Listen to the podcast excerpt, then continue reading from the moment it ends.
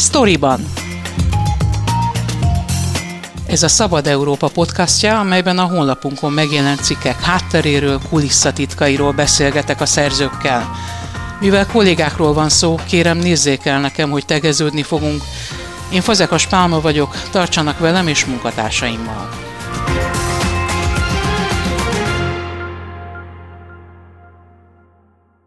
A fizikai és szellemi terror megismétlődése ellen a nemzeti emlékezet a legerősebb fegyver. Ezt mondta Orbán Viktor 2017. október 23-án a terrorháza előtt ünnepi beszédében.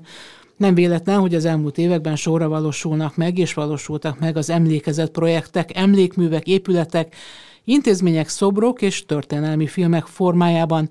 Horn Gabriella és Barna Lipkovski Miklós a legjelentősebbekről és a legköltségesebbekről készített összeállítást, amelyben szakértőket, történészeket kérdeznek egyebek között arról is, mennyiben tükrözi a valóságot, és mennyiben szolgál politikai célokat a történelmi emlékezés módja.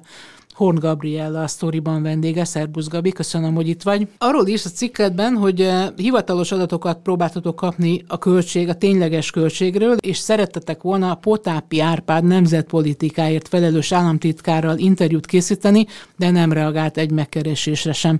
Végül is eh, honnan lettek eh, tényleges információk arról, hogy mennyi pénzről beszélünk? Gyűjtésből, tehát a saját cikkeink, illetve mások cikkeinek az adataiból dolgoztunk. Eredetileg szerettünk volna egy nagy összegzést készíteni, hogy mennyi adófizetői forint ment el erre a a nemzeti emlékezetre, de hamar rájöttünk, hogy eh, ha nem kapunk segítséget ehhez a kormánytól, nem fogjuk tudni azokat a kategóriákat felderíteni, azokat a forrásokat, amikből, és azokat a célokat, amikre költöttek. Úgyhogy egy idő után úgy láttuk jónak, hogy kiemelünk néhányat az elérhető adatokból, az elérhető költésekből, és akkor ezt próbáljuk megmagyaráztatni azokkal a szakemberekkel, akiket kérdeztünk.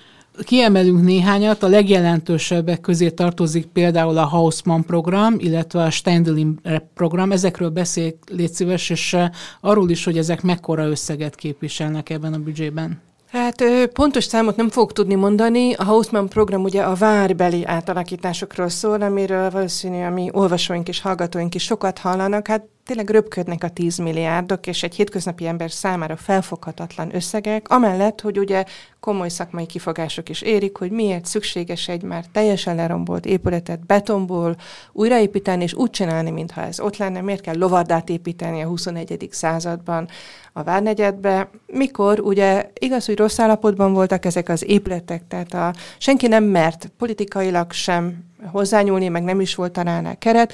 Évtizedekig romlott az épületek állapota, de használhatták sokan. Tehát ez egy nagy kincse volt ennek, és a mi, mi általunk megkérdezett történészek is kiemelik, hogy ez egy a galéria volt ott, a Vármúzeum, tehát hogy, hogy az ember felmehetett, lenézhetett. A mai világban már ez lenne a helyes használata sokak szerint a várnak.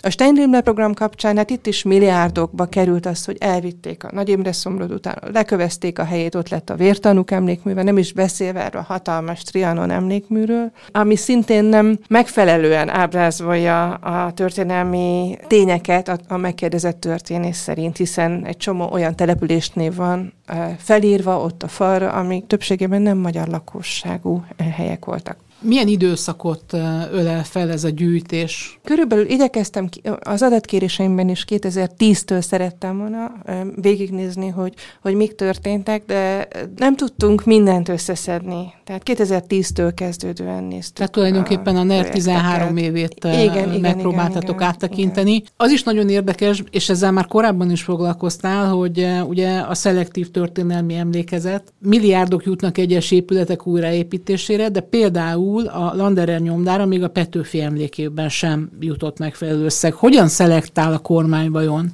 Fogalmam sincs, ugye mivel annyira nem kommunikálnak velünk, illetve most, hogy a cikk megjelent, egy héttel rá kaptam egy választ a miniszterelnökségtől, hogy pontosítsuk a kérésünket.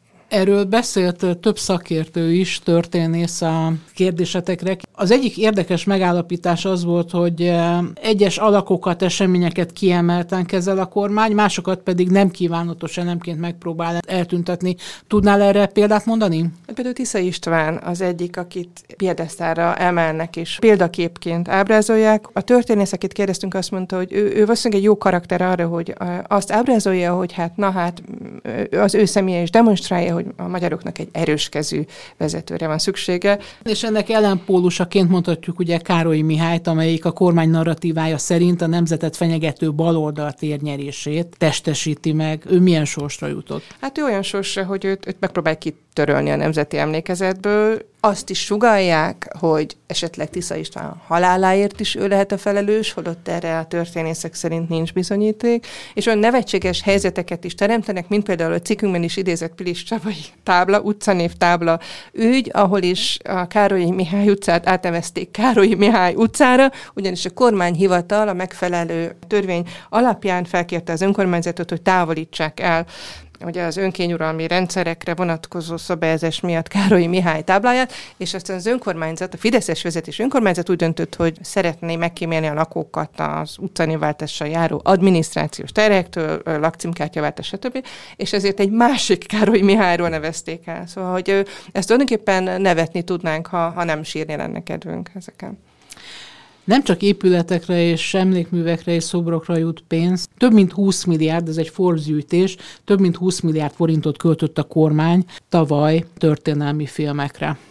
Igen, és hogy ez is egy korábbi adat még, tehát összeg ezt már meghaladta azóta a, a filmekre fordított összeg, és közben meg látjuk, hogy a nemzetközi versenyeken, fesztiválokon díjnyertes filmekre pedig úgy szedik össze adományokból, illetve más kormányok támogatásából a pénzt, szóval, és egy hatalmas összegek folynak el, igen, igen. És ez mind alátámasztja azt a történelmi narratívát, ami sok történész szerint nem tényeken alapul, és, és az nagyon fontos ebben a történetben, hogy, hogy kiközösítő kizáró. Tehát, hogy a történészek, akiket kérdeztünk, hangsúlyozták, hogy na azért lenne fontos a történelmi tényekre alapulva kommunikálni a múltunkat, hiszen ez mindannyiunké. Ez nem csak egy politikai oldani, hanem mindannyiunk történelméről van szó. Nagyon fontos része a cikknek az, hogy feltérképeztétek azokat az intézményeket, amik a megfelelő emlékezeti gyakorlatot hivatottak biztosítani, Tudnál ezekre példát mondani, hogyan működnek? Az egyiknél egy eh, komoly visszaélés miatt vizsgálat is volt. És azóta írtunk is erről az ügyről, a Nemzeti Örökség Intézetének hívják azt az intézetet, ami a Fiumei úti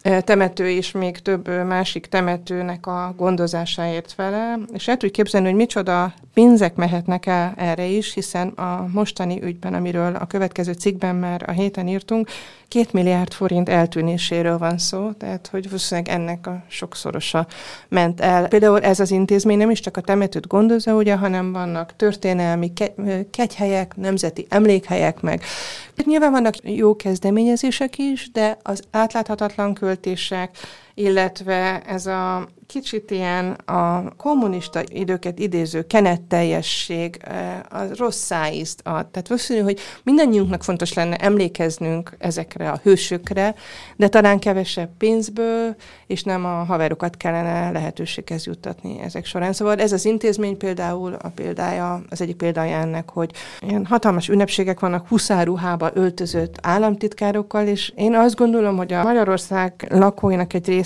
azt gondolom, hogy ezt már nevetség szükségesnek tartja a 21. században. Tervezitek-e valamilyen módon folytatni ezt a témát? Ha kapunk adatot, igen, illetve nem tudtuk a teljes interjúkat beletenni ebbe az anyagba, hiszen így is hatalmas mennyiségű információt zúdítunk az olvasóinkra, nézőinkre, úgyhogy a, a kollégámmal, Barna Lipkovszki Miklossal azt tervezzük, hogy esetleg a YouTube csatornánkra feltennénk külön-külön az egyes történészekkel folytatott, hiszen olyan hosszú gondolatokat fejtenek ki, hogy örülnénk, hogyha ezeket teljességében meghallhatnák a hallgatóink.